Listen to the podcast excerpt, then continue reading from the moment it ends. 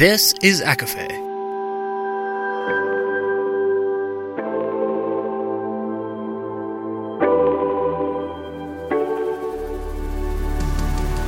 Laura Marie and Jessica Marie proudly present A Court of Fandoms and Exploration, a podcast.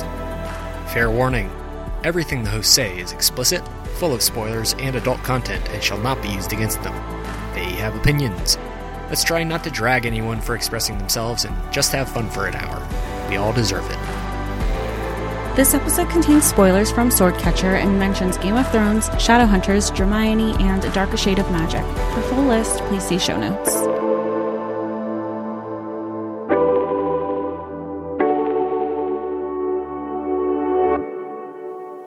Everybody, and welcome to A Court of Fandoms and Exploration, your weekly deep dive into the YA literature and fandoms that we love.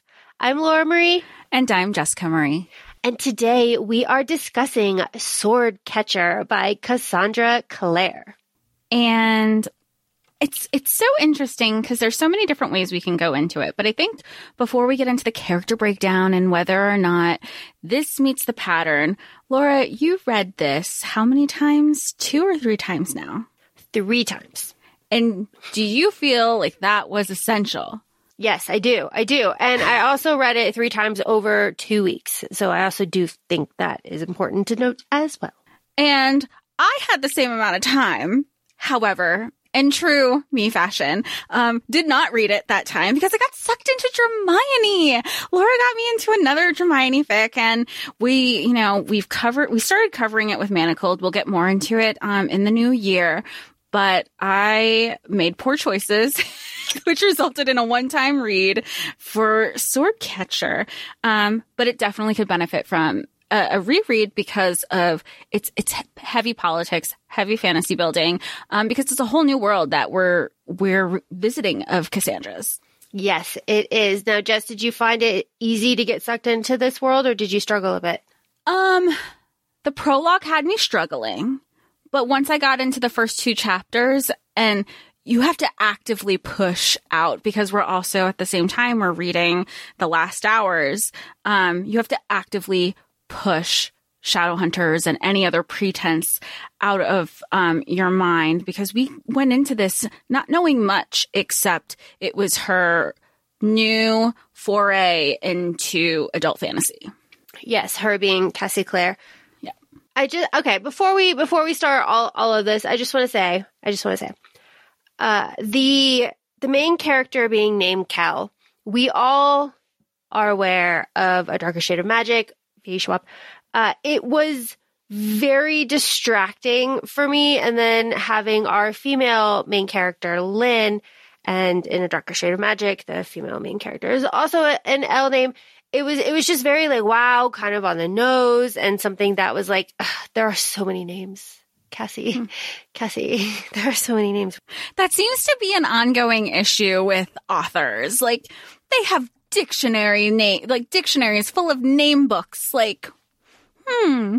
I know. And it's also like, you know, you don't want to compare. And I'm not trying to like right. shit before we even get started. And that's not what this is about.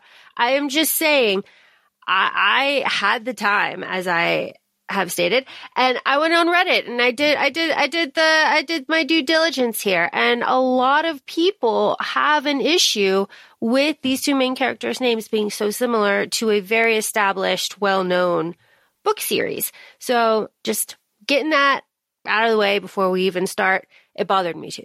And you've read A Dark, I haven't. So I feel like that's, that was immediately not even something I knew to compare, but clearly, I mean, it's a genre, fantasy is a genre and a lot of people, they're, you know, the, some of the pipelines were really clear and this is clearly one of them.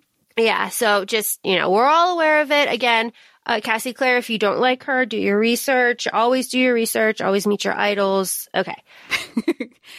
that being said, we can get right into the episode by discussing if this book meets, you know, if if the pattern works here. If anybody's not familiar with our segment, the pattern, it's basically um, is the plot of the book outlined within the prologue and or the first five chapters of said read um, or media experience as we've learned because we've been learning this in some of the movies we've been watching.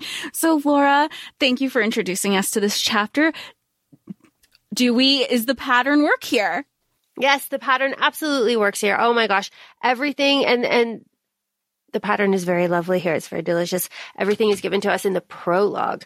And, uh, I say that the prologue on the audiobook is like an hour and a half. It's like fucking long as shit. So long.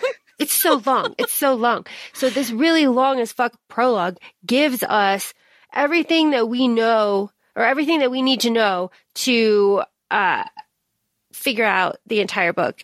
Right? Cause like when you reread it again, you're like, oh fuck, it's all here. Okay. It's all of it. And it is. It is all, all of it. Okay. So what does the prologue give us? Right? It gives us Kell, Jolivet, and uh, introductions to this world. And I have Bensimon Mayesh. Uh, it did take me the second reread to realize that Bensimon Mayesh was the same per like it was one person. It was one Yeah. person. And Lynn It wasn't like him, Mayesh and Bensimon. yeah, yeah. Like Lynn called him one thing, and Right. and they called him the other. and- oh my god, it was a whole thing. I'm saying they. I'm saying they. Just who are these characters before we jump into this? Okay, so some of our key, we'll say key characters because in traditional Cassie Clare form, there are a ton. And we know that this is um, an ongoing series. We initially knew it was going to be a trilogy, but we've since been to her site and it says um, the Sword Catchers series. So who knows where that will lead us and how many characters we'll have. But some of our key players include Kel, who is a sword catcher, who is essentially the bodyguard for our prince, Connor. Um, we also have Mayesh, who is our the grandfather of our female main character, Lynn, who is a physician. We have Miriam, who is our female main character's best friend, who has kind of like a long term chronic um, sickness that we get into a little bit, and kind of the reasoning of some of Lynn's choices in this book. We have Antonetta, who is a childhood best friend of uh, Kel, and we have Rag the the the Rag Picker King, who is also known as Andreyen. He is kind of a Robin Hood of sorts of the kingdom. And we have Prosper Beck, who is also kind of a kingpin of the kingdom who's wheeling and dealing and buying it like and buying out other people's debts. So then people can owe him. There's there's a lot of politics. This is just the beginning. We'll get more into the families, some of the places and some of the backgrounds and some of the things. I mean, this is heavy world building. But Laura, take it away. Continue to take it away. Well, this is heavy world building, so I also want to say that we're not going to hit every single like plot point here. Like we're gonna we're gonna like skim this because I have twenty no, I'm sorry, nineteen pages of notes, and that's ridiculous. And it is just you know, let's save our three and a half hour episodes for Dramione. Let's just keep that as the standard, and let's save let's save this. You know, let's keep this as tight as we can. All right. The prologue, which does fit the pattern, yes, and it fits the pattern on so many levels, and it also uh, really sets up, I think, book two. Honestly, um, everything in this one book sets up book two, which is you know, which is a good fantasy, I guess. Right? Yeah, I yeah, and even like the excerpts, I know we were talking about this before we started recording. There's a difference in and we've had this discussion on some books for us. These of course these are our, our opinions where sometimes a book can feel like you don't have to read the the things that aren't in quotations. You can just read the conversation and there you go. That's the book. That's the plot. That's the story. Um, but everything was so necessary here. You needed the conversations. You needed the behind the scenes. You had to understand the politics. And even though this reads high fantasy, it simultaneously reads as YA.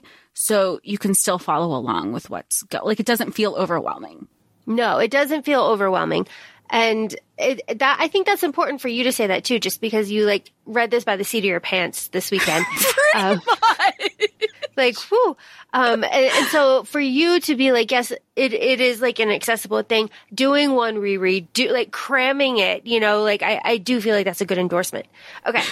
into it, into it. Jolivet, Jolivet is going to the orphanage, the orphanage by the sea, uh, to go get a sword catcher uh, on the order of the king for Prince Connor.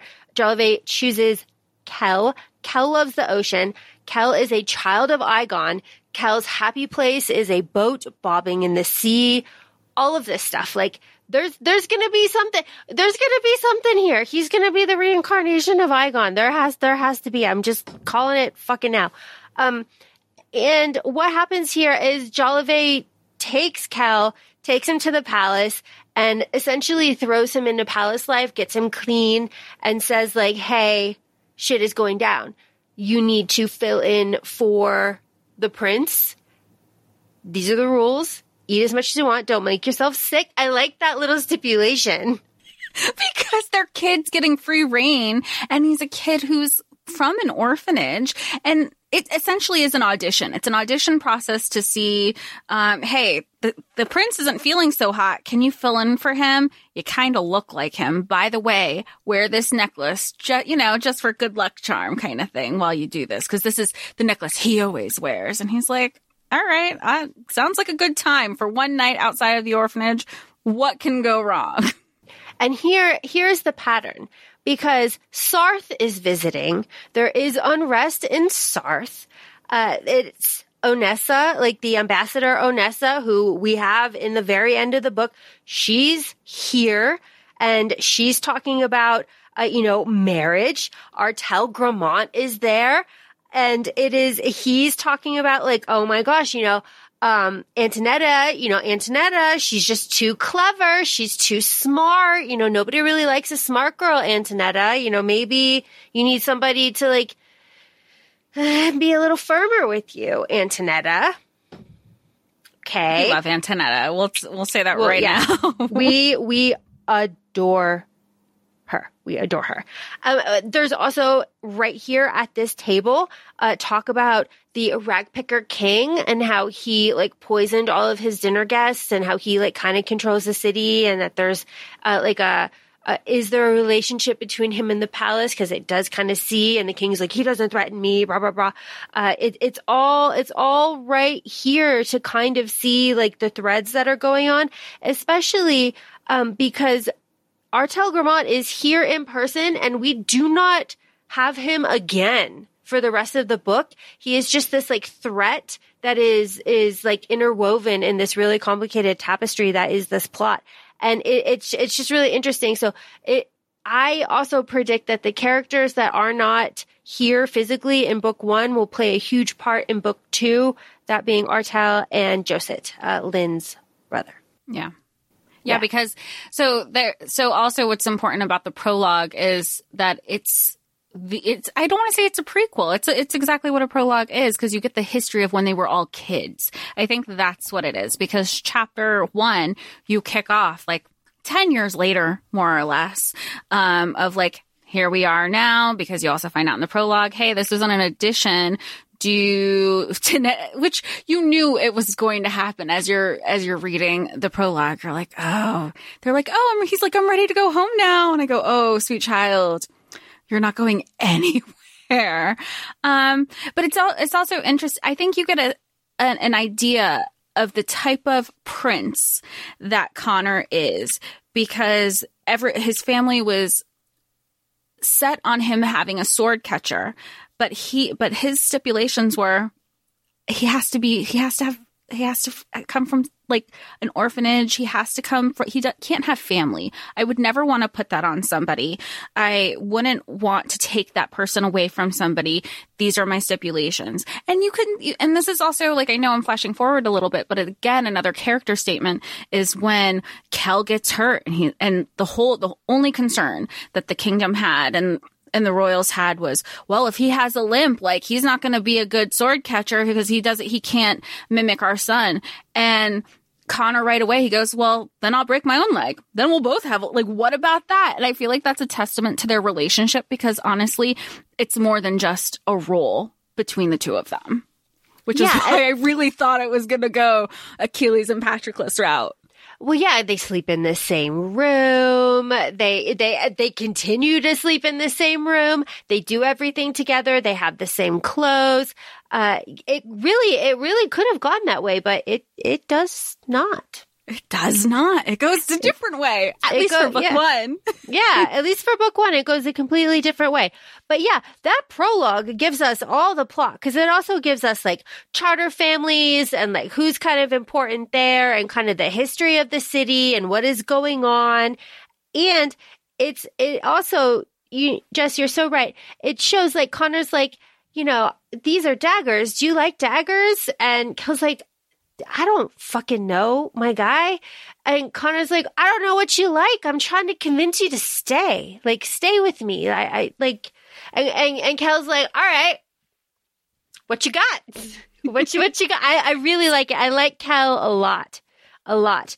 Um, and Jess, as you said, chapter one flashes forward, like, I guess 13 years because they're 10 there and they're 23 here. Which is, you know what? No, I'll hold it to the end of the episode because I know it'll go into a different discussion um, about YA and adult fantasy.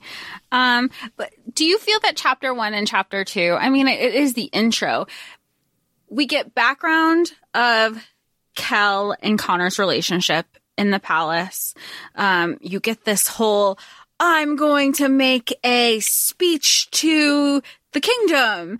And this is what's, and at the same time, in chapter two, we almost have a Lynn POV of what's going on in the market from the little people of said speech because she's running through, she's with her best friend Miriam. And this is where we find out, um, more or less that there is a strained relationship because here Lynn is, she is a physician. Um, it should be noted that she is a female physician and healer and she is not looked kindly on because she is a woman in this knowledgeable role. Um, it is a very patriarchal society. Um, and she has a strained relationship with her grandfather, Mayesh, who is the consort, not consort, con- like the advisor to the king. And, um, I think like she holds it against him because her parents died, um, as you know, fantasy books go, and her grandfather is why her and her uh, her and her brother are separated, and her grandfather never lived with them. Like they had to go live in their own places while he got to sit nice and pretty with the royals, and she holds this against him. So she's very bitter, very resentful as she's seeing him on this pulpit in a way. Yeah, and one of my one of my favorite like little things here is is because because they're running like this, right? Lynn and mm-hmm. Miriam are walking through the city because they are Ashkar and they have to get back to their section of the city before night falls because they are like sectioned off. It's a whole thing. Um, and then Connor and Kel are like, you know, getting ready to give their speech and they have to switch. And while they're in the carriage, Connor and Kel, like getting ready to give the speech or whatever, um, Mayesh is like giving them like pages of like future brides, right? Cause Connor, this is the pressure again of Connor to get married. And again, the first princess that is proposed is the princess from Sarth, the princess from Sarth uh it's she's right it's right here. And then we and then we also have like sarth used to be the capital of like the whole fucking thing. And like they want to take it back. Like there's no war in sarth now. I, And and I, I oh man, the second they said like there's no war, I was like, there's gonna be a war. There's Yeah, it's gonna, like- like there's absolutely gonna be war. Like there's gonna be but but here connor is looking through the princesses and he's like oh my god she has red hair. I fucking hate red hair. And then he ends up It's like you know completely obsessed with lynn. It's just so funny. It's so funny. But it is it is in this little carriage ride that we have all of the politics. Like Kitani is an island, you know, nation with spices and Falconet holds that charter. She's got a beautiful princess. Belmani and Valgassi have tension, right? And then there's a Monty Python uh, kind of nod here, talking about like vast tracts of land. And Kel and Connor are like, oh, that's that's what they call it these days. it's just it's a very it's it's Monty Python. It, it's just it's so funny. It's so funny. Um, and then we have like the the world building just you and i discussed it before we started recording but the world building here assuming that the magna callatis the empire is like a roman empire situation that they that all of these uh, kingdoms declared independence from. So assuming that um, they are giving the speech in valerian square which is just like very game of thrones Oh, I thought that too. Okay. yeah, it's, it's very Game of Thrones, but then they're like in the loggia, which is like Roman, you know, so it's very mixed, uh, kind of cultural situations that are going on, Mhm. which is nice because it's like a big city, you know, whatever.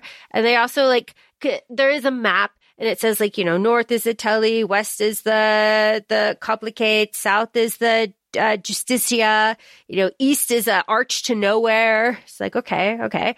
Um, but that is where Cal sees the ragpicker king.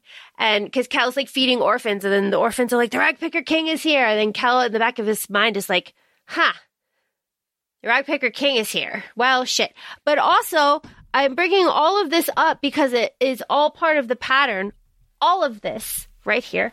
Um, the reason that Cal and Connor have to switch places and Cal has to put on the talisman and become Connor and give the speech that Lynn and Miriam see is because a dock worker had a crossbow strapped to his back and he was walking through where they were giving the speech. And that is illegal. You cannot go to a speech armed flash to the end, fucking spoiler.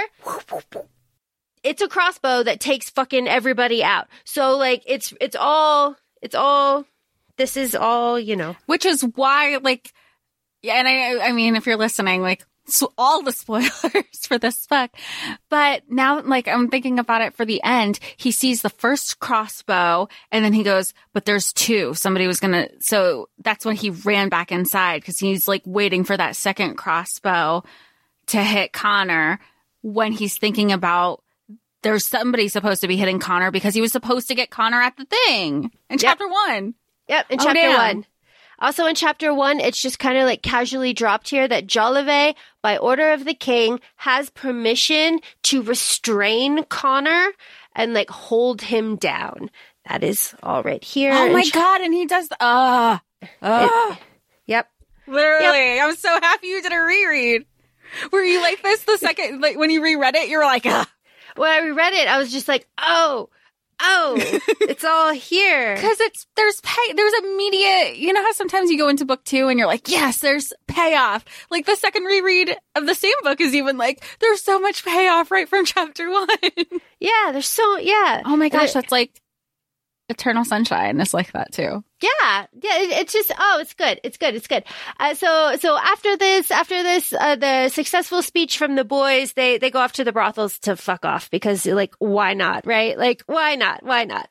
Um, but Jess, as you were saying, like uh, Lynn and uh, Miriam have the opposite situation here. Uh, they have to take the royal carriage back to their situation, um, their home, because Miriam passes out.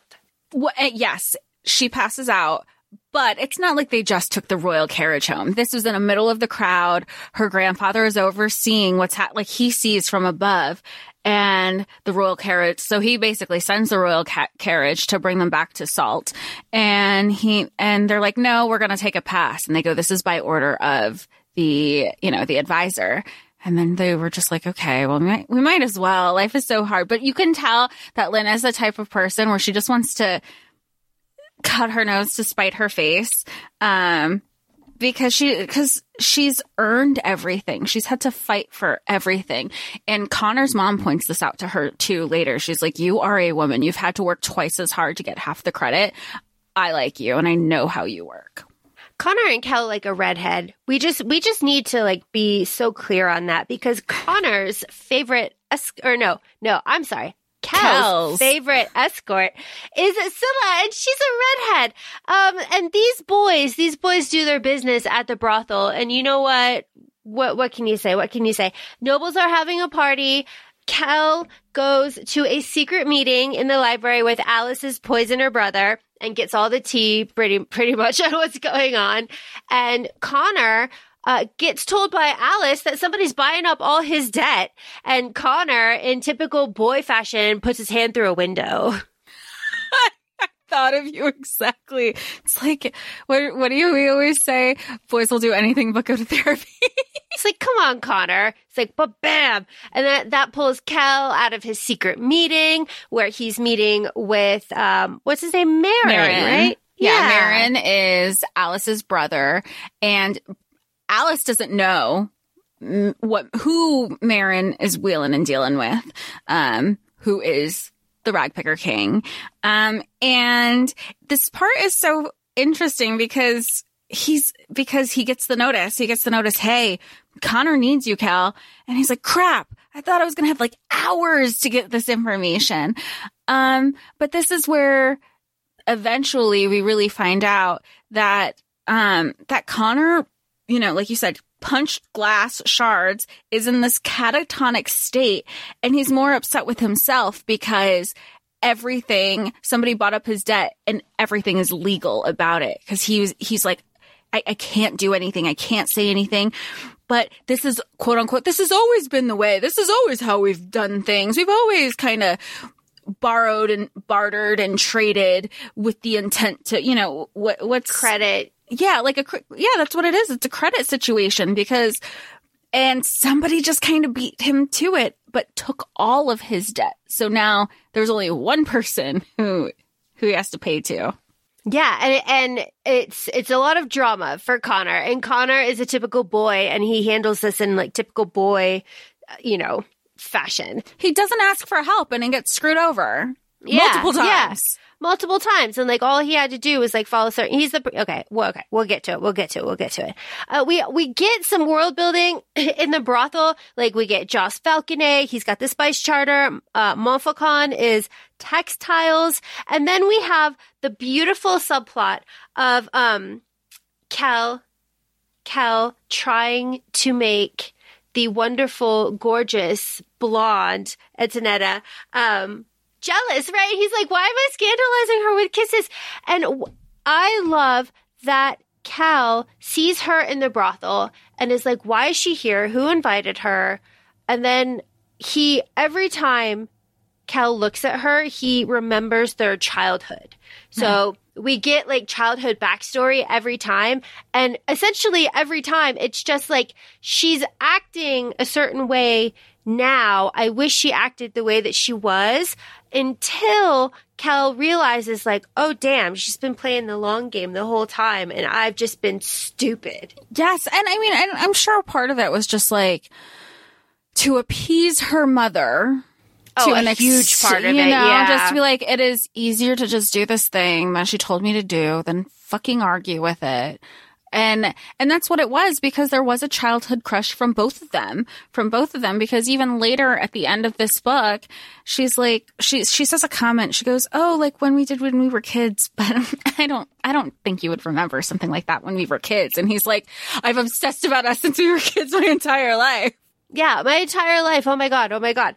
Uh, so, you know, we, we love that entire, I, I like that whole subplot between the two of them. I think it's very sweet. And I do like Kel uh, realizing that like you know he he viewed everything a certain way and like she viewed everything a certain way and like he was really wrong and she's really been wonderful this whole time and learning a different set of skills that he didn't think was important you know? Like i i love that. Which you know what it's so because then there's even a line in here that um kel is internally quoting mayesh saying um like when you're in certain political conversations that there is a form of etiquette that it's that is is its own armor and you follow these rules because it's it's just like it's not just a formality it's playing the long game and again that's what Antonetta has been doing this entire time this whole time. It's just oh, it's good. It's it's very good. It's very good.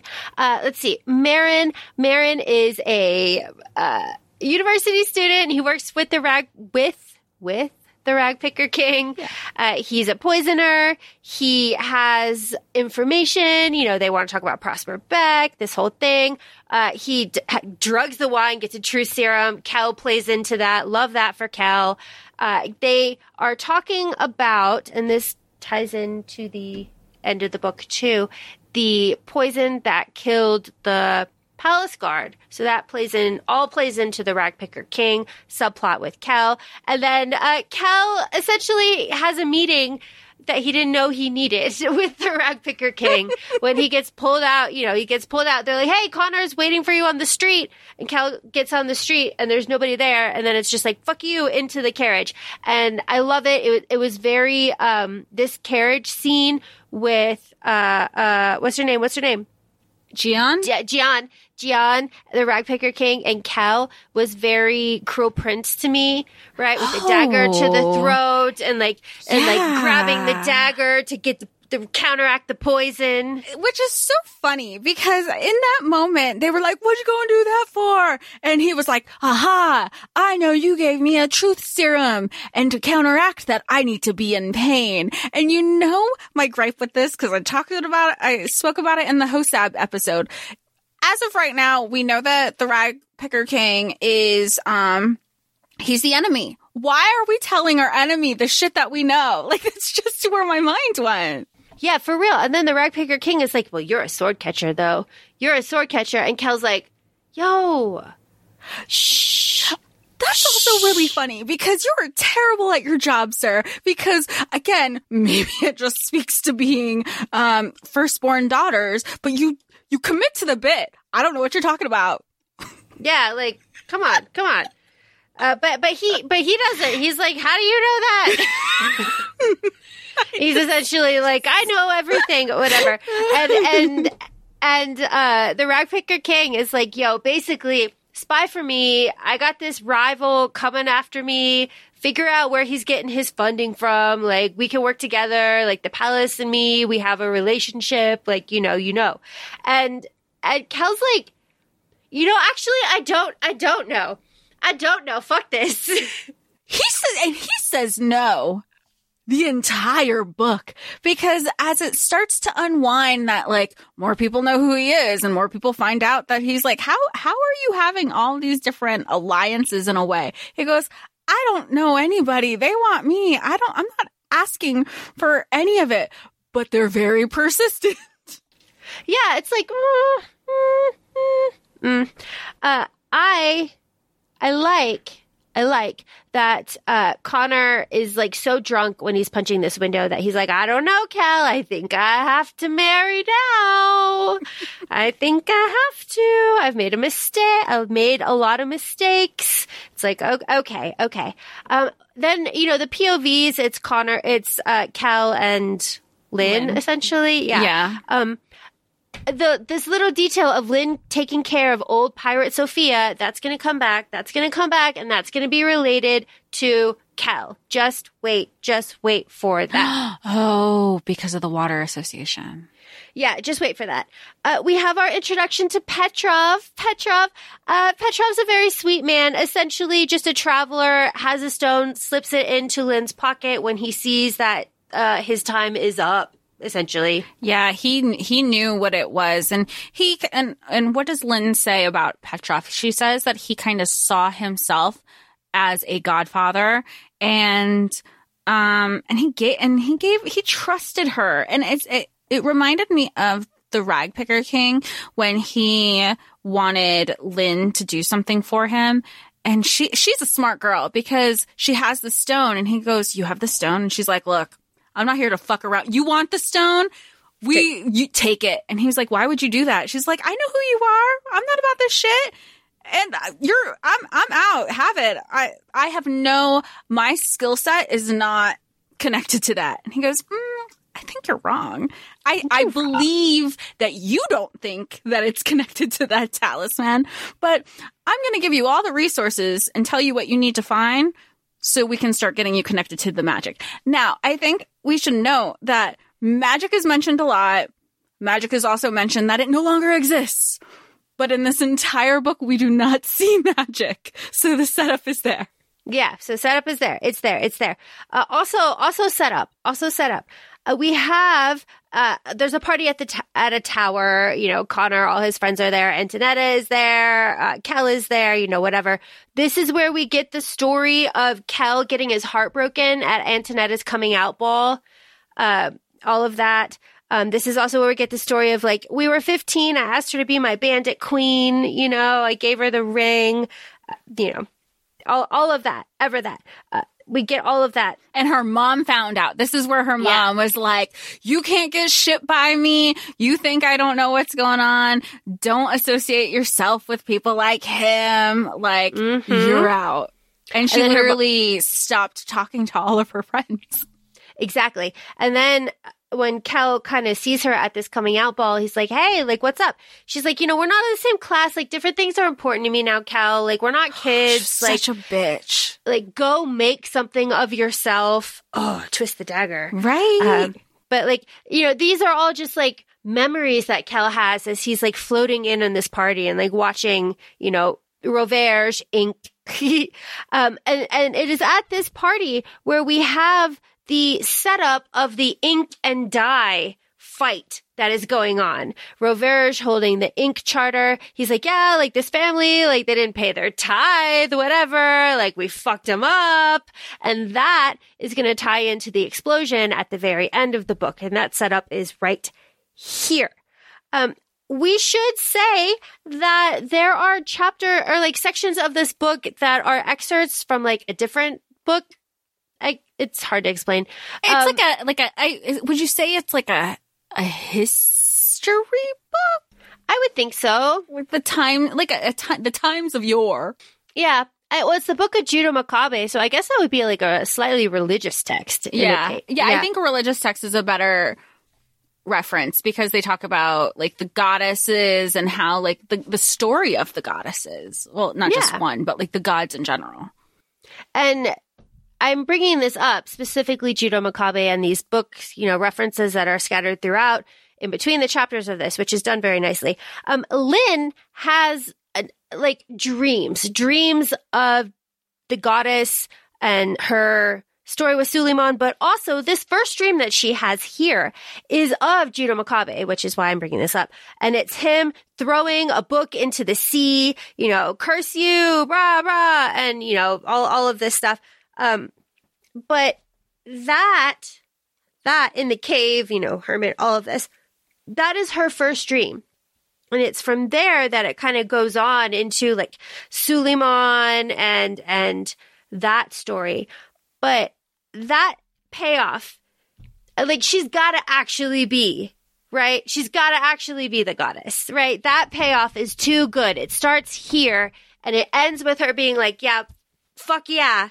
It has to be true. At, is this the point where you speculated to think she's going to be the goddess? Yeah. I was like, Yeah. why are you having these dreams? What is this about? Yeah, and they talk about like the return of a goddess, and you're just like, oh, it's going to be Lin. It has to be. It has to be. And if it wasn't, then it was going to be uh like Miriam, Miriam, and she yeah. was going to like it was going to be some like weird Like that would have been her reincarnation from Yeah. like her chronic illness, right? Yeah, yeah, yeah, yeah. So we're we're we're saying that we're saying that. Um, while Lin has these dreams, she finds Petrov's stone. She calls it Petrov's stone, and then eventually she calls it her own. I, I really, I really like that. I really like that. Um, we also get the story scattered throughout this whole book of the sorcerer kings and and like what magic is, why it is gone because magic is gone, and uh, the the story of the stones. I'm actually I'm looking at it. Um, and, and like Suleiman, one of the sorcerer kings, invented source stones, and you fill them with your own power, and that's like kind of the thing that Lin has to deal with from now on. Is like sometimes she can use this source stone to like do stuff, and she can like see equations and like numbers, and she knows what that stuff is. It's like magic, but she can't like access it and she can't like power it up really.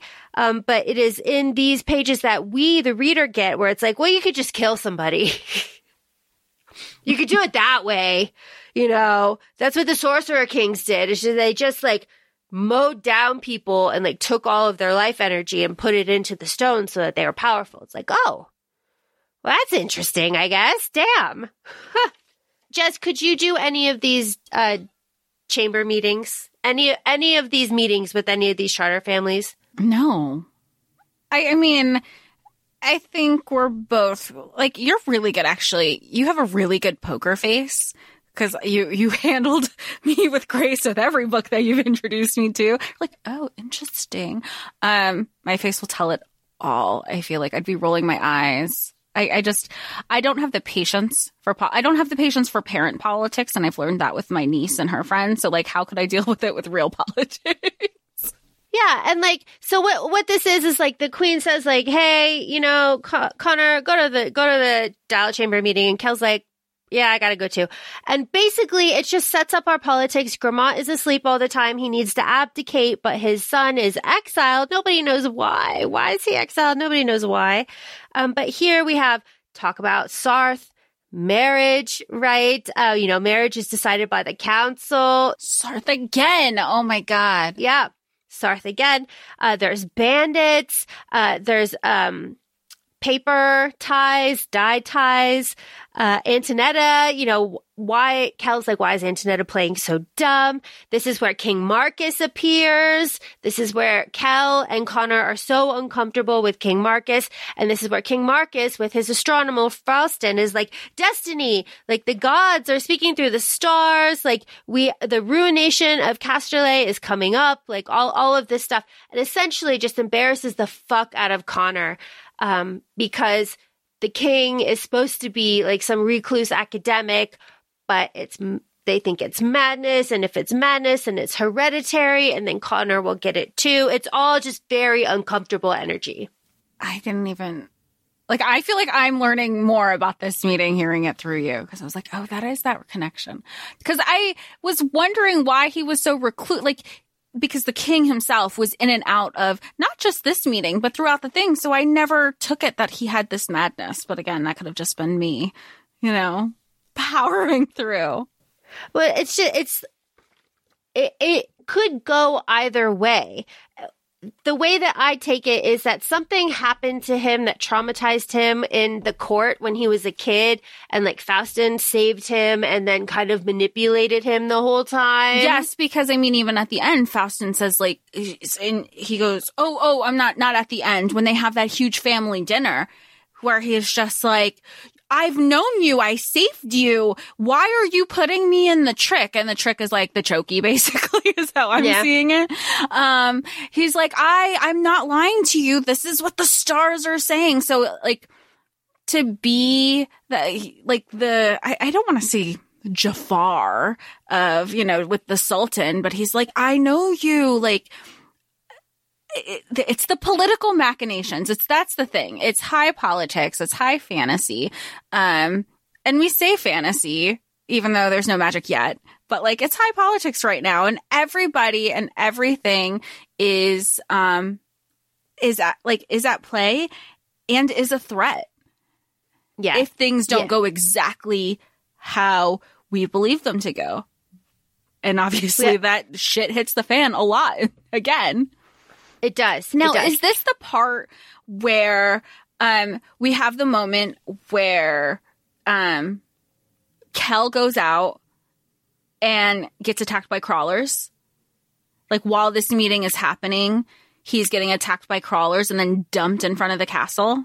Yes. This is after this meeting. Okay. Because Conor Conor smashes the cup and they they you know father's mad i'll be mad too like you know the king always wears gloves there's this whole thing with the fire uh, we have uh, Lin, we have just a little bit of timing, one month to the goddess festival. So from this moment, from when King Marcus shows up in the Dial Chamber meeting to the end of the book is one month. So God. good to know for all of us. Good to know. Good to know. Um, so let's see. While this is happening, Lin goes to Petrov to give him the stone back, finds out he's dead, and the landlady sold his books. And yeah, um, Kel buys a sailor snack. Buys a sailor snack? Because hmm? he's on his way to Merren's apartment. So yes, Jess, he's on his way to Merren's apartment. He goes to Merren. um, they have their, you know, you're the sword catcher. Here's the poison. Here's the antidote. You know, and then Merren drops a little bit of lore. My father was a guild master. He's dead now. Wow, all this stuff. Um, you know, that everyone, you know, all the nobles will kill or turn on you, you know, and this is where Kel Oh, yeah, like, because I could, he's trying- I could kiss him.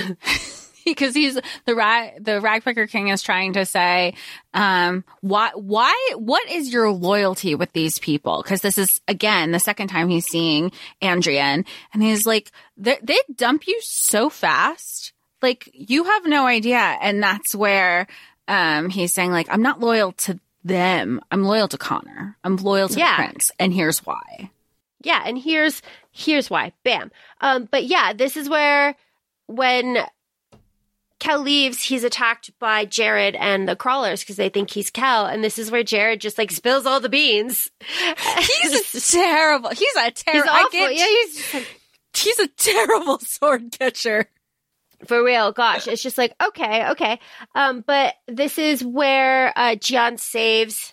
Uh, Kel shoots, you know, shoots arrows, whatever, and Kel gets hit, and Ji-An dumps him in front of the palace.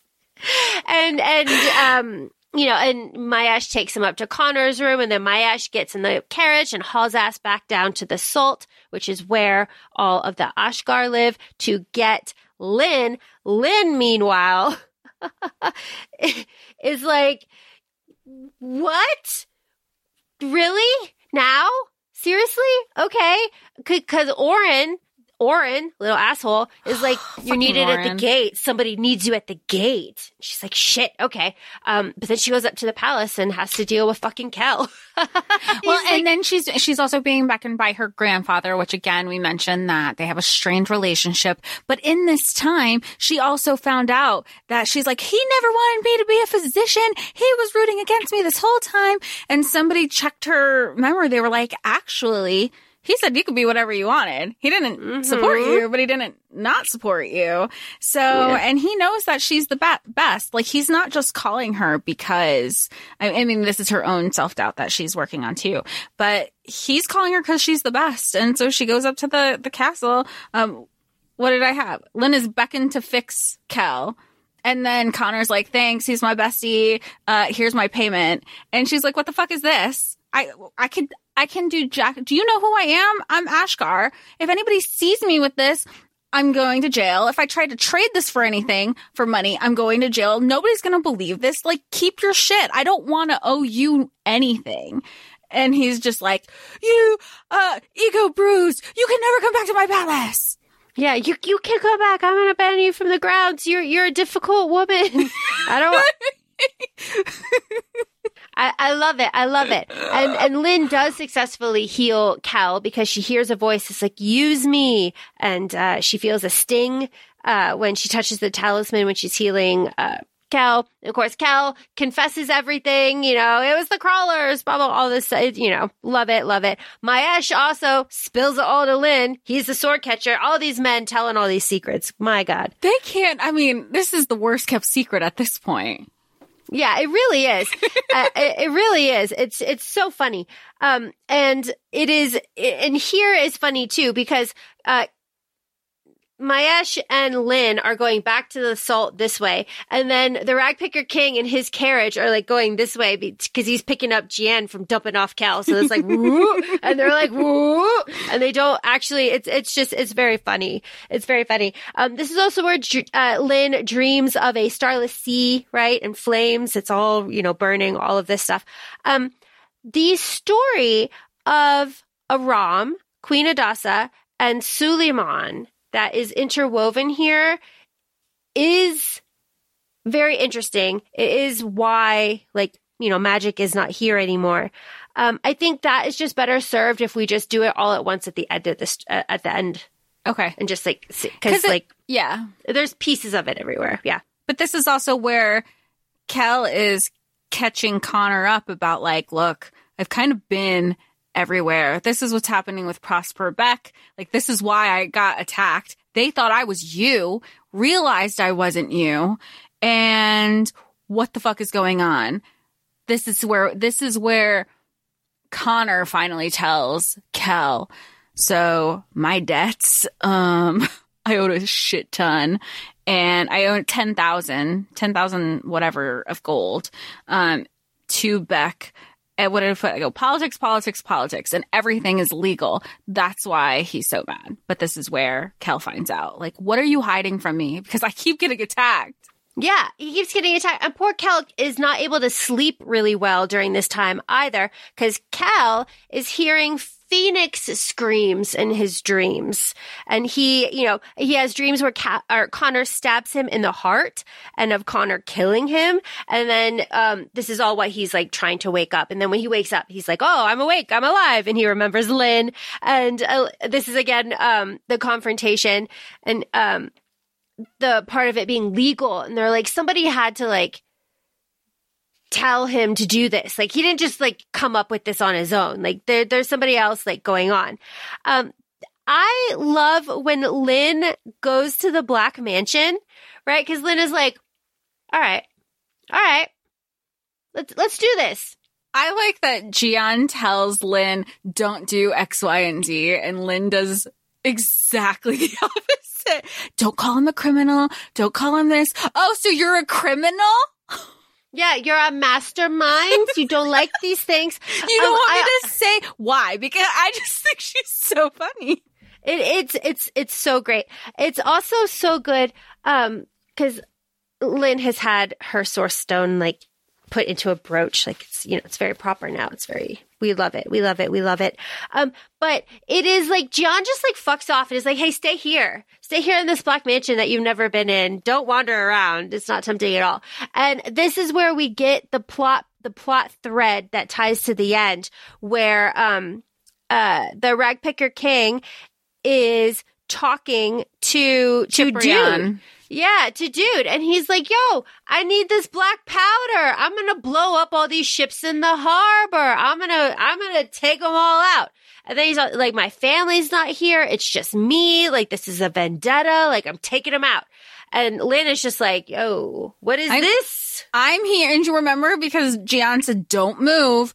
So you have Lin not moving, looking around, but not moving. And Andreyen and Ciprian are just like, oh, we, we have company. And she's just like, I was just doing what I was told. I, I'm here because Ji-An brought me right here to this location. I heard basically everything you said. Yeah, it's like I heard everything. And then the Ragpicker King is like, ah, whatever, whatever. Here, come to the lab. Come meet Merren. Like, let's, let's, let's, let's talk. Let's talk. Here's some magic papers. Kesmuna. Let's talk about Kesmuna's book. Let's talk about working with magic and science and awakening your stone. And Lin is like, yeah, let's talk about that. Interested? Interested. She's so into it. And when they, when I can't remember, maybe it was Kel, they were like, well, how did he get you roped into this? And she goes, he promised me a lab. I can do whatever I want with my own lab.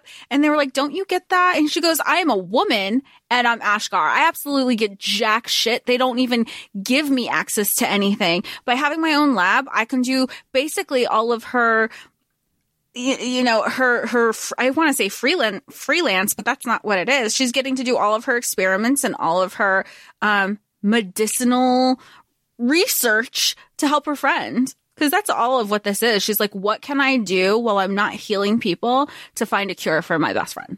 Yeah, yeah. Meanwhile, Lin is also pissed off that she can't get back into the palace to check on Kel. She's so annoyed by that. So Miriam and Lin hatch a plot to get um, her into the palace to see Kel with Antonetta because she, Miriam, is Antonetta's dressmaker. It's all very complicated, uh, but it's it's so fun. Like it's all very like secret clandestine. Like they're sneaking in, like watching. Oh my gosh, I want to see the clothes. I know. I want to see the clothes so bad. Oh my gosh. I can't, I, it just, it has to be fantastic. Like, it, they just have to be amazing. Um, but I love that little interaction too, because Conor, like, shows up and he's like, what the fuck are you doing here? Like, I told you to leave. Like, good God. It's not like when you thought it was convenient. and this is, oh, that's right, because Antonetta and Lin and, um, Kel are all in the same room. Kel's like, oh shit, I got this message from the rat picker king and the rag pick, I always say rat. I don't know. Rag picker king. And he's like, trying to shove it down his shirt. And he's like, I'm not being graceful about this. But Conor is so focused that Lin is there. He's like, he, he could have saw that, but he's not looking at me at all. At all.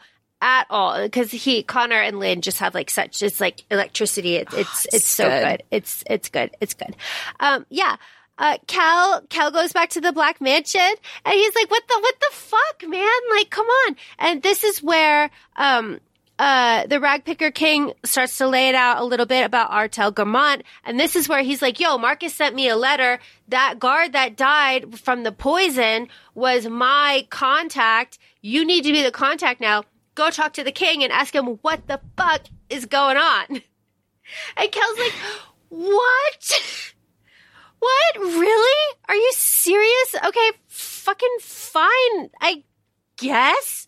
And then he tries to figure out how to get to the king up in his astrology tower. Meanwhile, Conor's looking at a porn book, which I just love. It was a custom one. I remember. He's like, oh, she has nice, oh, cause then he shows Kel and Kel's like, she has kind eyes. And he's like, Yeah. why are you Why are you looking looking at her eyes? It's so funny. So like Kel, Kel is like, you know, back and forth to the Black Mansion.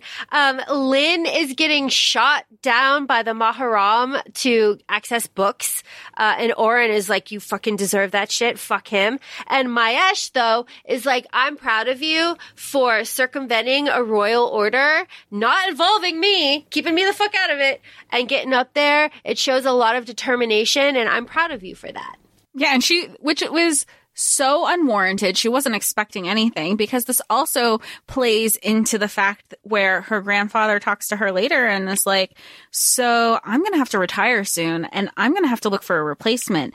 And I mean, the type of person that I'm looking for is somebody who knows how to, you know, use their brain and think outside the box and, you know, get, find a way to get into the palace without the guards, like the exact situation. And she's like, me, me, me? You think I'm good enough? And she also has the existential crisis of like, but I spent all this time and hard work to be a physician in uh, such a hard world. Like, I can't imagine doing this. And in my head, I was like, why do you have to choose? Do both. Yeah, do both. Do both. Do both. Um, Kel, Kel, Merren, Jerrod poisoning each other, poisoning everybody at So- the noodle shop. So funny. So funny. I love it because they're just like, they were like, how do you know if yours isn't poison? He goes, oh, mine has poison. He's like, he, and he, this is, he's committing to the bit. Finally, he decides to commit to the bit. And you're like, you didn't know if it wasn't, if it wasn't going to work. They were like, I didn't know, but I just wanted to show like how far I was willing to go. Yeah, and I brought the poisoner, so like, you know, if it went really wrong, he was right here. So, you know, And there's that. This, that leads him to, he's like, ah, Merren's so hot. I'm going to kiss him right now. Yeah, I'm gonna kiss him. Oh, I'm gonna kiss him. Um, but first, like, Merren drops a little bit more lore, right? Like his father unalived himself in prison. All these little, you know, Artal, Artal, I'm gonna kill Artal. That's Merren's like, you know, thing. He wants to kill Artal Gremont. Um, I, I just, I just love this whole noodle shop thing. It's just, it's just so funny, you know. Love Kel, but Kel then has to go home to bullshit of indoor archery and just like, what the fuck, man? Like, come on. And and I like how Kel gets annoyed at Conor for being like really frivolous with bets because he's like, "What do you owe ten thousand crowns? Why are you betting hundred crowns on this? This is fuck you, fuck you, Conor. Like that. That's not right. I like that. That he got involved in. That's what it is. Yeah. Because, and it took, uh, like, he, again, because Conor was taking everything into his own hands, continues to, to be like, oh, it'll be fine. I know what I'm talking about. Like, I'm going to try to, it's, it's that stupid thing where sometimes if you try to figure it out yourself without using the actual resources that you have, especially in his position, it's just going to be worse than if you like seek people out who have the actual experience. Yep. World building. Uh, the Ink and Dye Charter is Roverge's, and they took the Cabrol family to court, uh, and they are rivals. And Falconet, there's a little conversation with Falconet, who has the Spice Charter with the Kitani Princess, and Kel is like, "Yo, why is was uh, Artal Gremont exiled?" He's trying to figure it out, and Falconet says, "Oh." Well, because he wouldn't marry Alice, the brothel owner, he uh, just, you know, raped her instead. And then her father unalived himself due to the shame in prison. So that's why. That's why Merren wants to kill him. And Kel's like, oh, yeah, yeah, that, that, that's fine. That checks out. That checks out. And then as Kel is like learning all of this, he gets a message from Lin. Can this man chill for a second? He gets a message from Lin who is like, yo, take me to the maze. I need an escort to buy these shady books from these shady booksellers. And they have like little dates where they just like, I mean, like very, very platonic dates where they just like go off and like look at books and stuff. It is very, it's very cute. It's very cute.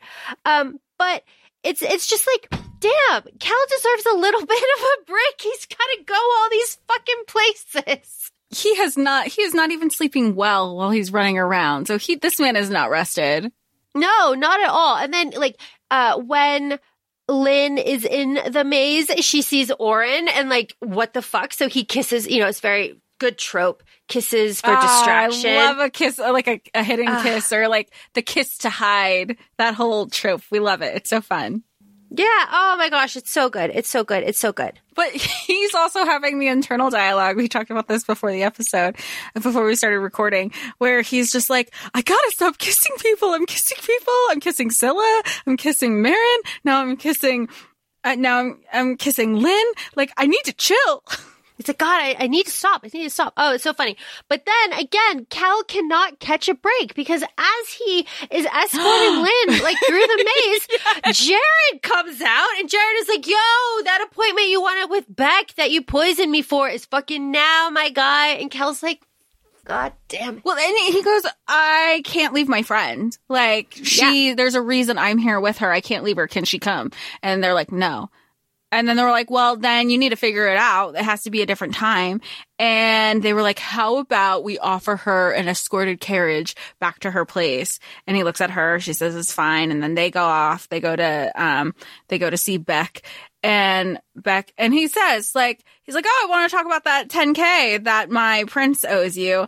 And Beck goes, yeah, uh, not sure if you know, but he already paid that off. We're good.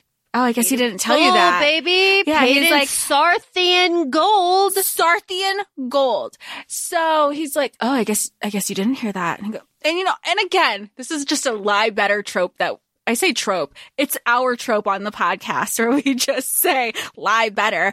Where he's like, "Oh, I guess you didn't know." He could have been like, "Oh, I've been out all day." I haven't Busy. seen my like I've been doing I have not spoken to my prince yet. I just never understand why they don't lie better, but here we are. Um and then he goes, but then fair, Conor or I'm sorry, Kel is like, so what do you need me for? Like, I I got nothing for you. I'm I'm gonna dip. And he goes, I'm actually really intrigued with who you are as a person and how you get out of these situations. Blah blah blah blah blah. And and you know, Conor or Kel says no, and he goes, and then Beck goes, well then why are you here? I don't know. You asked me here. You all you knew all the information. I don't even want to be here. Yeah, and then, but then Prosper Beck is like, yo, yo, yo, yo, yo, yo. but like, but like, but like, why don't you give me Antonetta's locket? Because Oh, there's yeah. something, there's information in Antonetta's locket that, you know, you should know. You could protect her. Like, you want to protect her, right? Like, get that, Oh, get that I, for oh, me. and what was it? If you give me Antonetta, um, I'll give you the I'll give you the leak. I'll give you the I'll give you the, the palace leak. Who's funding me? yeah. Yeah. So Yeah. he goes, and then you, I won't have to split it with anybody because you know at least Kel is like, okay, but what's what is all what's in it for you? Because I'm not getting anything out of this, honestly. Yeah, yeah, for real, for real. So they they come to an agreement, you know, you know, but uh and then Kel doesn't get a break and has to go to a fucking state dinner that turns out to be awkward as Holy shit. fuck! Who knew that? Did you, like, is this a trope that we like? We loved the the dinner, the the politics dinner in ACOWAR. Uh, This might Yeah. shit fucking goes down here. Also, I do like the story about the murderous princess. That's Ji-An. Love it. Love that. I- I- it's right here. and she's she's gonna be fun to get for her backstory to unravel too. Oh my gosh, yeah. Uh, we have a little bit of background about the I would say extermination of the Ashkar in uh, Malgasi. Yeah. And they say like they're evil, like they spread disease. Oh, was- and Conor's like, no, no, no, no, no, stop that bullshit. Which was nice. The the politics that are in here is so heavily equated to our politics now that it's like it's and, and I don't want to say in a good way because obviously it's not good, but I hope that people can make those references to be like, no, this is wrong. All about this Yeah. is like wrong and disgusting, and the things that you're saying are terrible.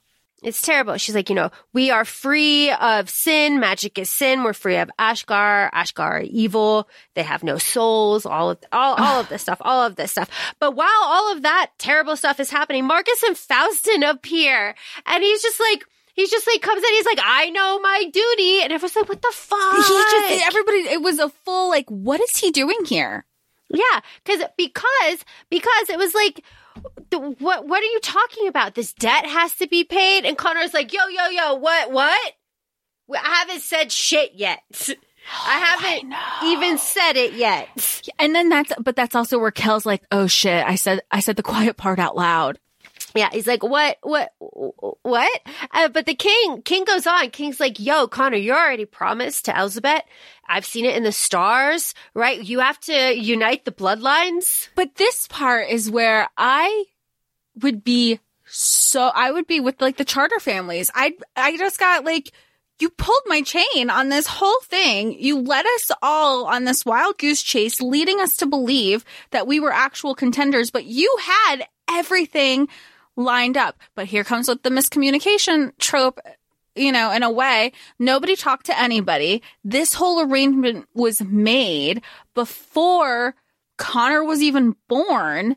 So because you didn't tell anybody, Conor left to his own devices, made his own shit, made his own arrangement with the Sar. So I was going to say Sardathian. I don't no idea where that came from. Um, with the the kingdom of Sarthe, and so now everything's imploding at the table because Conor did his own thing. The king had his own thing. Nobody talked or shared anything with everybody. And all the charter families are like, what the fuck? You're a liar. You're a traitor. This is going to be war. How the hell do you not know what's going on between your own fucking family? And that leaves to the external perception of, oh, House Aurelian is like imploding from the inside. Yes, and it doesn't help that Marcus, uh, the king, uh, Marcus Aurelius, it's very Roman, very, you know, academic. It's very Roman. Uh, he sends Faustin, you know, to prison. He's like, you know, uh, you were sure you promised me, like you betrayed all, all this stuff. You know, you lied. You tried to cage me. Ah, was any of it true? To the trick, to the trick. Um, so that's where Faustin goes. And then the king grabs Conor, and this is where the king orders Jolivet to whip the fuck out of Conor, which he does. He does. But is before that though, Conor says like, yo, I'm married. I engaged myself to Sarthe. 10,000, you know, 10,000 crowns, Sarthian gold. The dowry was paid in advance. That's when Kel is like, fuck, fuck, fuck. Um, but then like Jolivet whips him, and then there's somebody at the gates for Lin. She can't sleep either, like so, you know, and and Kel is distraught, and he is like begging Lin to go help Conor because you know all of their history. Conor yelled at all of that stuff.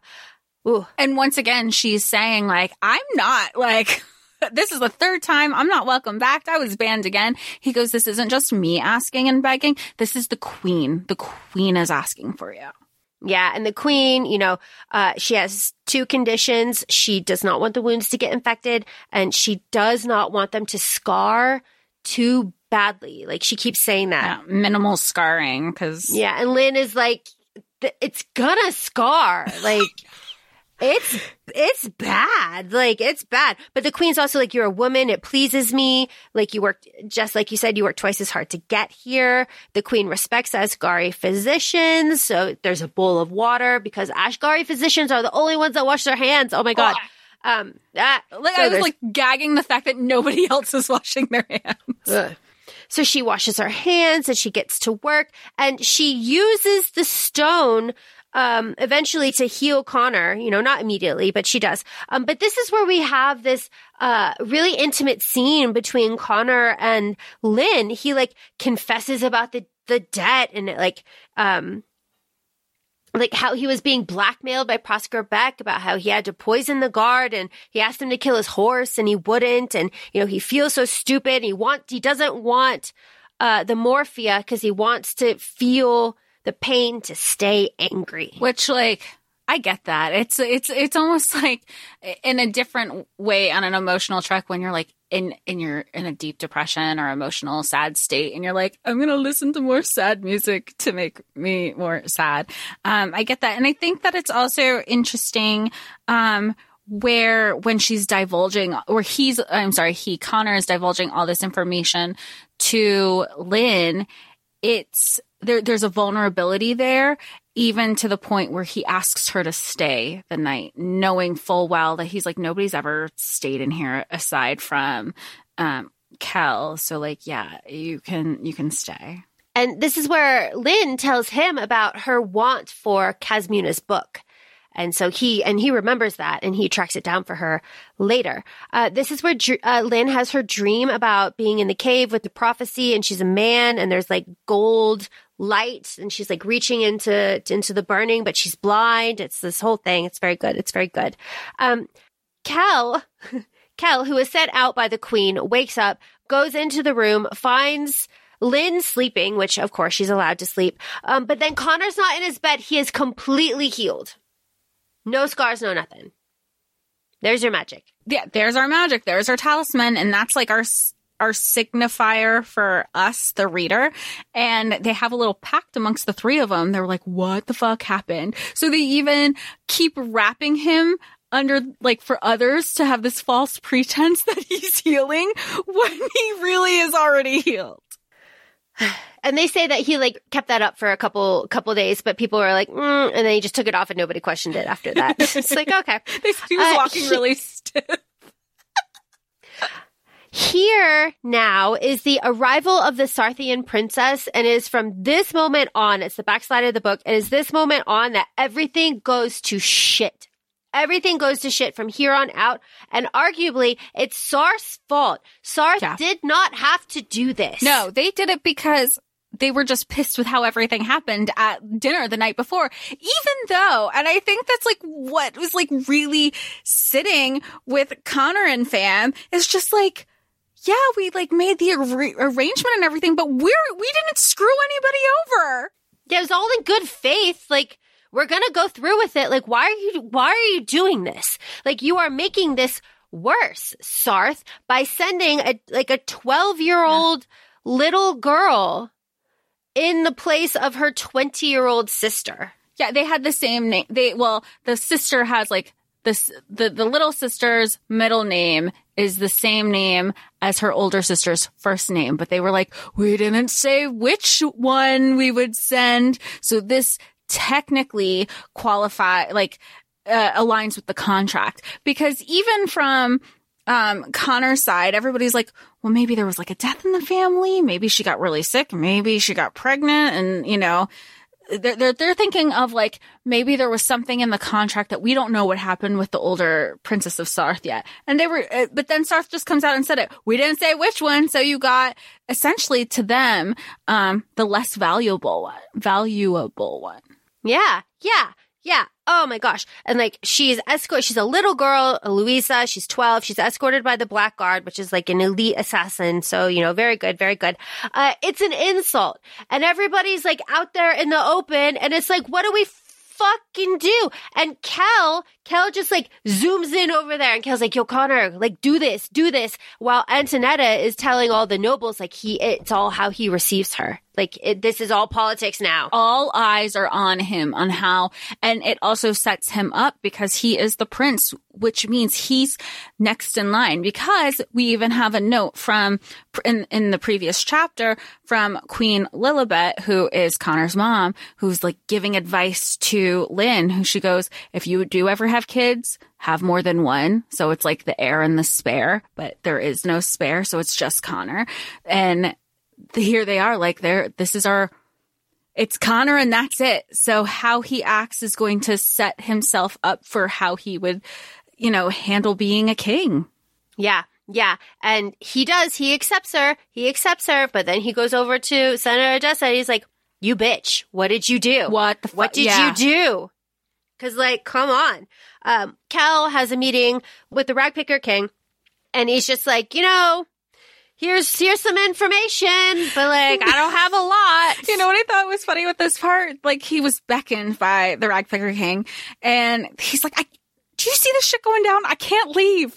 And then they were like, good thing you don't have to. He's right around the corner in his carriage. He's like, of course he is. Like you just, Of course you he could just fucking is. Imagine, you just imagine Kel just like, like just flailing his arms, just like an exasperation all the time. Yeah, because then the Ragpicker King is like, yo, uh, Gremont's having shady meetings in the maze. Like, you know, that's, that's important. Maybe you should, uh, look in, look into that. He's like, fuck me. Why do I have to do ev- like, Everything. Everything. Everything. everything. I have to do everything. Good Lord. Um, but here we have uh, Lin. We switch over to Lin. You know, Lin. Uh, she wakes up in the Black Mansion. Uh, her stone has no life. It has no life after healing Conor. She's very sad about it. Um, and then this is where Lin finds out about the Sarthian princess, about what happened, and she hears. She hears our black powder man coming to bitch a little bit about where's my gunpowder, my guy? I'm blowing up the harbor on Ascension Day. Ascension Day, Ascension Day at 12 midnight. It's in four days. Don't we have, Yeah. yeah, we have a timeline now. Now we're four days out. Yep. So it's been what three and a half, Three and a half- weeks? yeah, three and a half weeks. Yeah, three and a half weeks. Here we go.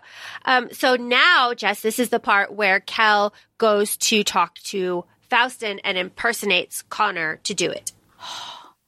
And he believes him the whole time. He knows that he is, he, as in Faustin, knows that, or believes that Kel is Conor. Yes, he absolutely does. And he just starts like, hey, because, uh, you know, we had to engage you to Irene's daughter because your blood, it's in your blood. Your blood is the prize. That's why we let your father live. Okay. Okay. All right. Uh, you know, you're in danger. What danger? Your sword catcher will betray you. Kel's like, whoa. Whoa. What do you mean? Elaborate, please. Yeah, exactly. Because again, Kel is, because he has this talisman on, anytime he wears this talisman, he is perceived by others that he is, uh, he is Conor. So Kel's diving deep. He's like, and he's fighting, fighting for himself via looking like Conor, being like, I would never do that. Saying like, he would never do that to me. Like, he is my most trusted person. And he goes, he is till you, till like, you kind of fuck up and leave it, leave him no other choice to go this other route. Yep. It's like, hmm, interesting, interesting. Um, yeah, and it's like you are going to hate and you're going to envy your sword catcher, and he's going to do something, and it's just going to be too much, and you two are just going to. And uh, I hate, I, I hate that for Kel to have in the back of his head because that's just going to drive him like nuts, And right? exactly because it's going to, you're going, going to, uh, harp on every single interaction and altercation. let's let's harp on this interaction. We have a redhead that has to do a solo dance. This is very this is very Shadowhunters. This is very chains in Shadowhunters. Um, I this party obviously is terrible. Obviously, it's a terrible party meant to humiliate Louisa. Yes. Yeah, and it's it's awful because I mean for many reasons it's 12. She's she's 12. They're mocking her. They're, you know, like, "Oh, well what what do you want your chambers to look like? We kind of decorated them with a different age in mind. Let's go find some toys." Meanwhile, her family is just staring her down to hope to God she doesn't go to her um her her bodyguard to em- to to emphasize how young she is because they know they fucked up. And the whole point the whole time you have Conor and Kel and everyone's just like they're the ones who fucked up. Why do we have to watch how we're acting? They should be embarrassed. This is a reflection on them. But of course you have somebody tell, saying like Louisa like dance, dance for us. You're our entertainment. And Lin shows up to this party. She's and Mariam is like one of the dressmakers of the kingdom. Like, if anything, she's the dressmaker. And Antonetta's there. She's looking all like, I'm not talking to my mom anymore. Like I can wear whatever the fuck I want. What's Boobs up? out. Like corset A. And everyone's like, ooh, Antonetta, what's up? She's not, her mom's not here, clearly. And then you have Lin, who's just like another belle of the ball situation. She's like, my, my grandfather was here. He was kind of showing me off to say like, oh, here's what life would be like if you were in this role that I'm in. She's like, this is fucking bullshit. I'm out. But everybody is also wanting Lin. And Lin is over people making, you know, mocking Louisa. And she's like, I'll do the dance. I'll do the dance. I'll stand, like, cause y'all are fucked up. And I never want to see y'all after this. Yeah, and she does the dance. It's amazing. Of course, she uses the fan. It's fantastic. And she like throws it back at Conor. She's like, "Are you not entertained?" And then Conor, I love this, chases her down. He like she he chases her down, and he's like, "You know, the hill ruins things. You're a liar. You shouldn't be here. Like I don't want you." And then he kisses her, and it's this passionate thing. And Lin later is like, "Yo, I would have let him take me up against a wall. I was in it. I was in it." She's real for that. Fair, yeah. She's real for that. She's real for that. But then, but then Conor like pushes her away and he's like, I must be too drunk. Like, why would I do this? Like, and that really hurts Lin, obviously. Um, but Conor has feelings. Conor is struggling with his feelings. Conor is so struggling because it's always he's he doesn't get it. He she has been infuriating him since they first met. So this is like, what is this? And everybody like the reader is like, enemies to lovers. Just tell me about this scene of Antonetta and Kel with the wine crates, with the locket. He steals this locket. They have this, uh, this is the reveal where she is, um, sword fighting. So Antonetta she she's she's basically like it's I want to say her rib cage, maybe it's her back, um, but she's in pain, and we find that Kel is like, "Why are you in pain?" And she says she kind of shares with him that like, "Hey, remember when we were you know kids and we used to do this sword fighting thing like." You probably don't remember, but uh, yeah, I still do it. Um, my mom knows nothing about it. I'm not so great, and I um, kind of swiped at myself. So they undo I don't want to say they undo her bodice, but he's like, we have to bandage it. We need to clean it. We need to make sure it doesn't heal with infection. Um, and it's just like, it's this small thing of them recognizing, um, where they were and like how far they've come, where they are now. And, um, just like this intimate moment between with the healing process, or at least like him trying to get her cleaned up. Uh, the wine crates that they are leaning against are the same ones that are in Beck's little warehouse. Oh. hmm So that this, I believe they're in Roverge's house here. Yes. The ink, the die charter house. So interesting, interesting, interesting. Uh, Kel steals the locket and opens it up and sees that ring. Yeah, which is like, does Beck know that this was just a ring? No, I see. It's unclear. we don't have confirmation. Right. no, it it's un. It's just very unclear. It's, just like it's something special. It was something special to her. Yeah. Yeah. Yeah. So, uh, so after, after this very sweet little moment between the two of them, I really am looking forward to the rest of their relationship. It has to be something. Uh, Sardu comes out and is like, yo, Kel, I need to talk to you. Fucking give him a break. Uh, and he's like, yo. This man has not like- rested at all this book. at all. No. Uh, Sardu is like, we should talk to end this marriage, right? We should end this marriage. And Kel is like, "The- no, back the fuck up. I'm not in this, not in this. Meanwhile, there's a riot that they're all looking at. When he goes back in the room, they're all, everyone's looking over the balcony. Death to Sarthe, death to Sarthe. And then the kicker to all of this is the next morning, um, Conor or Kel wakes up and Silla is in the room. Conor took a red-headed escort to bed. He just can't get over. He can't get over Lin. I love it. I love it. I love it. I like Silla. Yeah, I like Silla too. She's very, she's very good. She's very good. Uh, Conor though steps out and he's like, "Hey, like I gotta go. I have an appointment in the city. I got something to do. I got something to do. Meanwhile, tomorrow is Ascension Day. So like days have passed. Days have passed. Uh, Conor's errand is to go to Lin's house and just fuck up her whole life, essentially. Uh, he shows up at her house in the middle of the Sault, crown on, right? Like, hell, hello.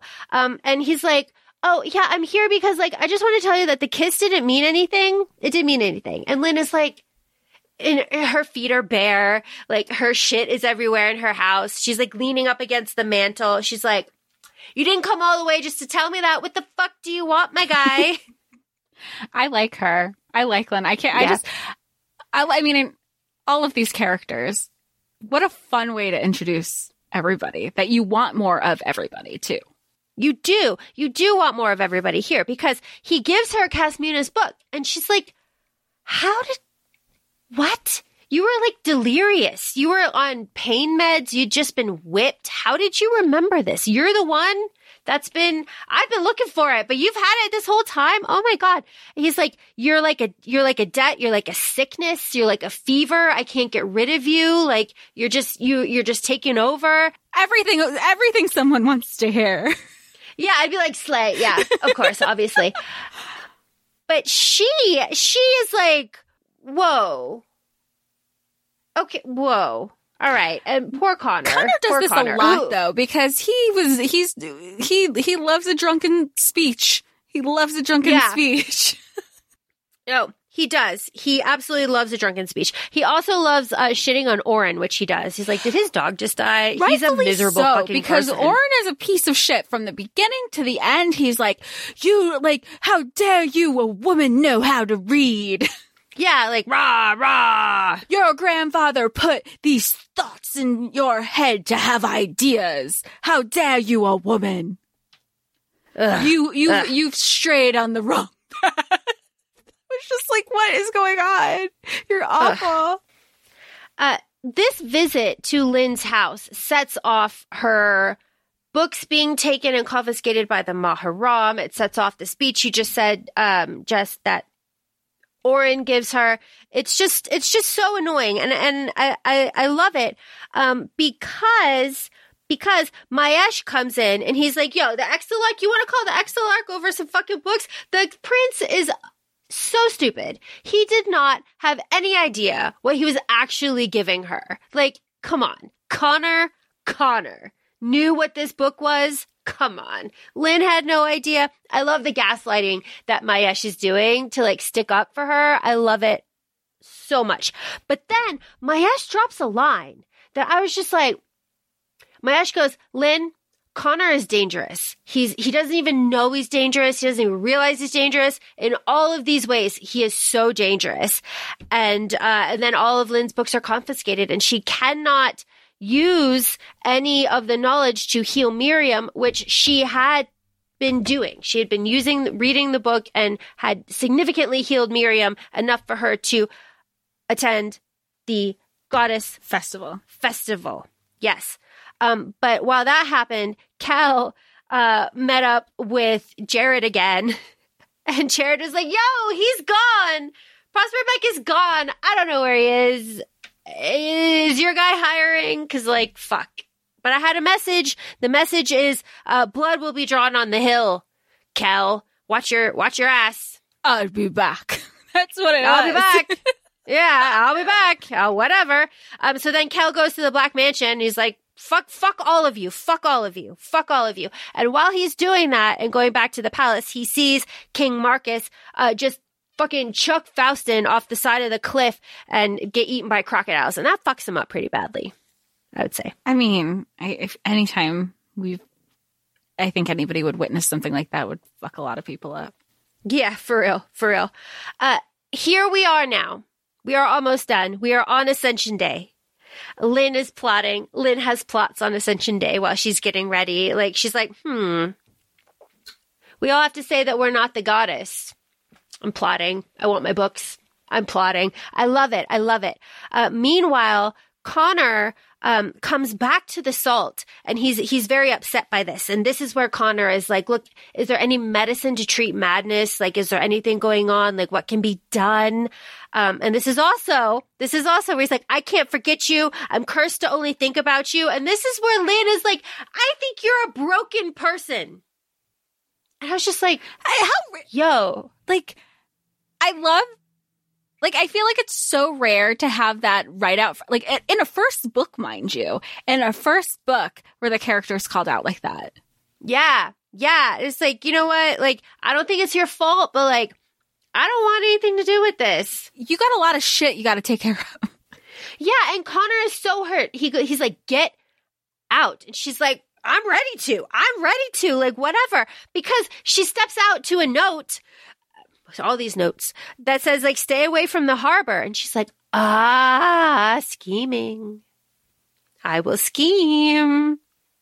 I love conor's note because you know lin has her note that says stay away from the the harbor. And then uh, conor's note to the queen that kel has to deal with is um I, I heard that there's orgies. I'm gonna go check out what orgies are. I don't want to go to this like fuck this, fuck you, fuck this. I'm out kind of situation. And the the queen and Mayesh and and um uh are looking at Kel like, all right, you know the deal. Kel's like, fuck. fuck because like the king can't know that conor's not there because it's going to be a whole fucking thing it's it's it's going to be big so we have like this this whole party because it's a, it's a party yeah. and so falconet so Kel is Kel is as conor and that's just important to know from here from here until they switch so falconet wants to talk to conor in the forest. Antonetta wants to talk to Conor in the forest. Antonetta is like, yo, she's not wearing her locket, which Kel realizes. Um, and this is where Antonetta is like, my mother wants me to marry Artal Gremont. Like, I don't want to do that. Like, come on, Conor. Like, can you help me here? Don't try to kiss me. You know how I feel. You know how I know how you feel. Let's not be silly. What the fuck? Like, help me. I want the Silk Charter. I want independence. Like, I don't want to marry anybody else. Come on. Yeah, it was always about because even for her for the long game, this is what we were talking about in the beginning. In the beginning of the episode, was it was never about marrying. Her mother always wanted her to marry the prince. She always wanted her to marry Conor, but she just wanted her silk charter. She didn't want anything else. And she knew it wouldn't be hers because whoever she married, it would become her husband's. But she know, knew the only way to supersede that was through a command of the king slash prince. Yep. Yep. Uh, Falconet, so that, that was the Antonetta meeting. The Falconet meeting is he wants to apologize to Conor for the Louisa party. He had no idea. And he says, like, I'm loyal to you. It's like an emphasis, like, I'm loyal to you. And Kel as Conor is like, okay. And again, Gremont comes up. Kel's like, fuck. And he's like, can we speak alone? And Kel as Conor is like, no, no, not right now, not right now. Um, but then this is where he learns a little bit like, oh, like Artal Gremont is in Kitani. He'll be back in a few weeks. Like, you know, whatever. Like, do you trust me? We trust each other. And Kel's like, no, no, not at all. Um, but here's where Conor walks in drunk off his ass. Of course. Of course. Of course. It's very Dorian. It's very, it's, it's, it's very Cardan. I was going to say, you said that about Conor was that he reminded you very much of Dorian. Yeah, because I, I like this. Like, Conor's drunk off his ass. He comes in. He's like, Kel, I forgot about you. I was leaving, but I can't leave you. Like, I'm so sorry. Switch back. And the, the second that they switch back, there is a fucking attack. There's an attack, and it's the Sarths. And here's the thing. Here's the thing. And, and we said it earlier again in the episode, but the Sarths are attacking, but they're, they start like, let me get my words together. They are mad, but they're the ones who started it all. So what are you really, like, why are you starting the war?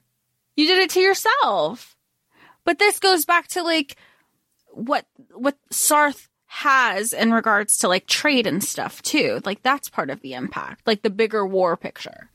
Yes. yes, the bit, yeah, the that that whole the politics part of it. Yeah, it's the bigger war politics. It's not just, oh, we were mad at dinner the other night, so we're, it was just a contributing factor. It's like, and here's another reason that we're going to start a war. Just everything keeps being amplified.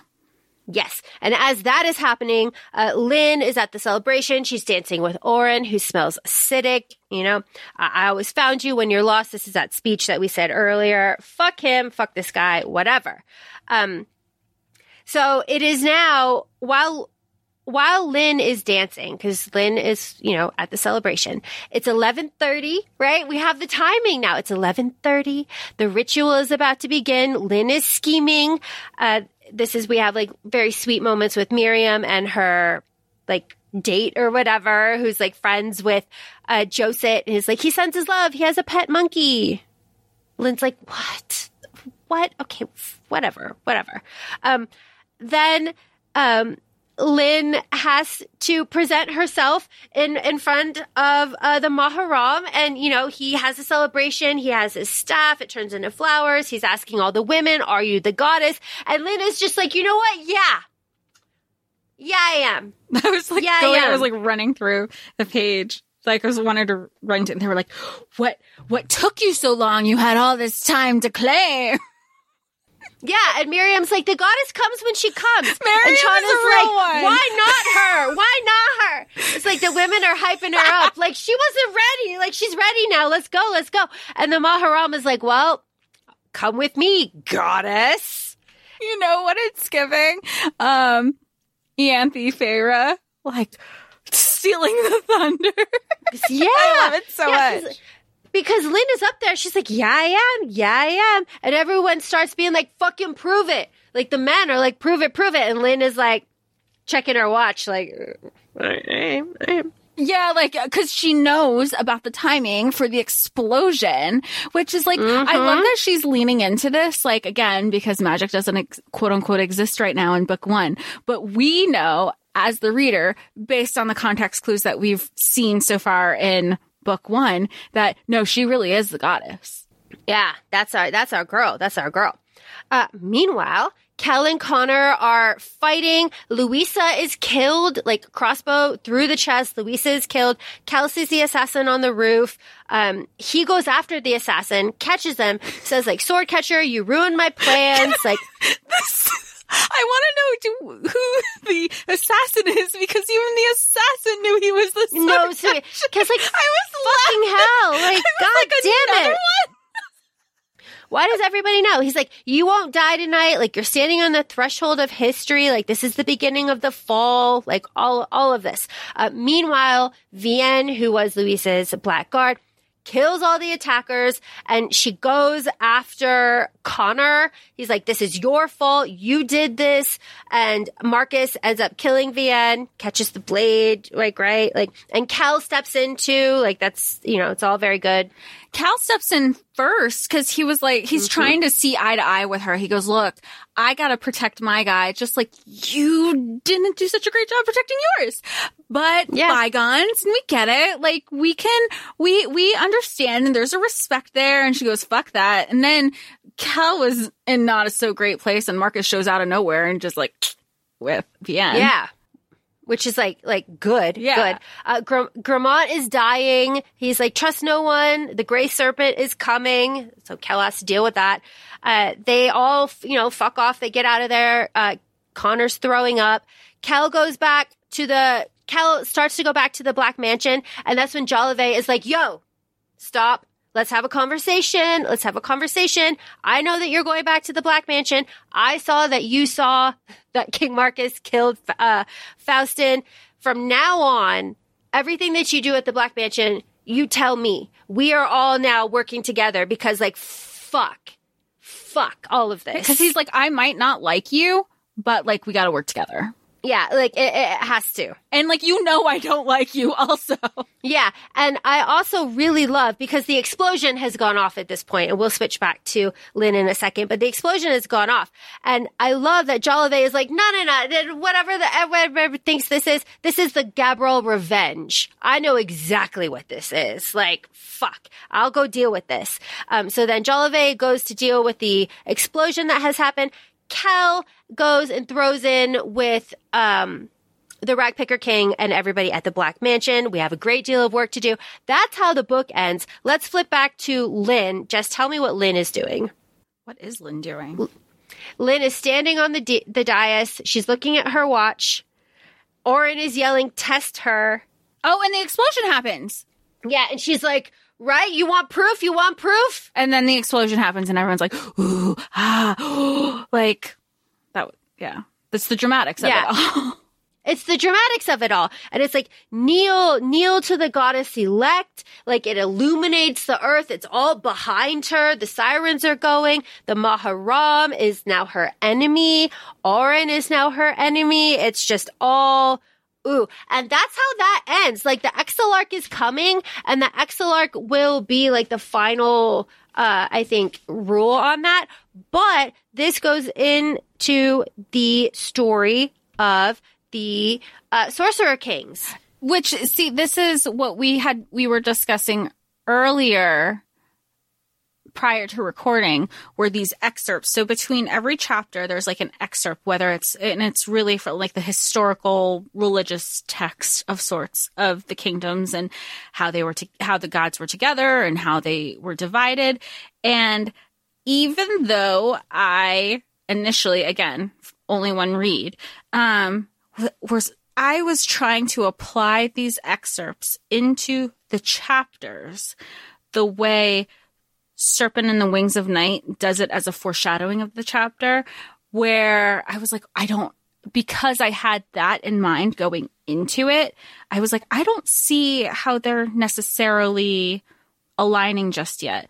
To which you had said you had disagreed because this is part of a bigger picture. It's part of the series. It's part of the history. It's part of recounting who Conor and um and Lin are mirroring the story of the goddesses, the gods and goddesses. And I, I really, I really stand, I stand by that. I stand by that. I, I, I think that's the case. Uh, so what, so what happened? Um, magic existed. You had to have like an aptitude for it and you could also like kind of learn it. But then like adepts started to pop up and then they became the greatest magicians and they made themselves kings and queens, right? And then they, uh, controlled who could learn magic. So only the university could do high magic. Everybody else did low magic. And then the kings and queens had their source stones. And then they became murderous and started to kill each other for ultimate power, except for uh, the kingdom of Aram, which is the Ash, um, Ashkar people. That had a benevolent queen with uh, with Judah Maccabe as her advisor, and the sorcerer kings set out to seduce her to get her source stone to conquer her territory, and they sent Suleiman to do that. And then Suleiman and Odessa have their story. Right. And here we are. Yeah, and here we are. And their story eventually is like um they they had a they were in love. He like went to betray her. She found out about it. He came to like have a last stand. She saved all of her people, the Ashkar, that's why they have magic. Um she kills him maybe, it's unclear, and then she throws her source stone and all of magic into the void. That's why there is no magic at all. And then she herself became a goddess, and that's who the Ashkari people worship, that goddess. Um, and all, this is my point, all exilarchs are descendants of Judo Maccabe, who was ascended into the skies with the goddess at that point. And Judah Maccabe's descendants will recognize this. You have such a wonderful grasp on this because I got to a point where I was like, all right, I got to go back to these excerpts onto the next chapter. I knew that they were like important. It was probably around like chapter 20 where I was like, I need to finish reading this. Well, the soul of Judah Maccabe uh, lives in all of the exilarchs. So that soul will recognize the soul of the goddess. So now the exilarch is coming down the gold roads, probably with Josit. Yep. Oh, 100% they're coming back on that road. Yeah. So uh, the exilarch will come to the uh to the Sault and see Lin with the Maharam and her soul and his soul will recognize each other and she will be confirmed as the goddess. This is my prediction for the next book. I'm excited because now that we know that Cassie's calling it a series and not a trilogy like it initially was, it makes me wonder. It like there has to be an immediate payoff for the second book. Like it's not going to be like second book travel book. I can't imagine.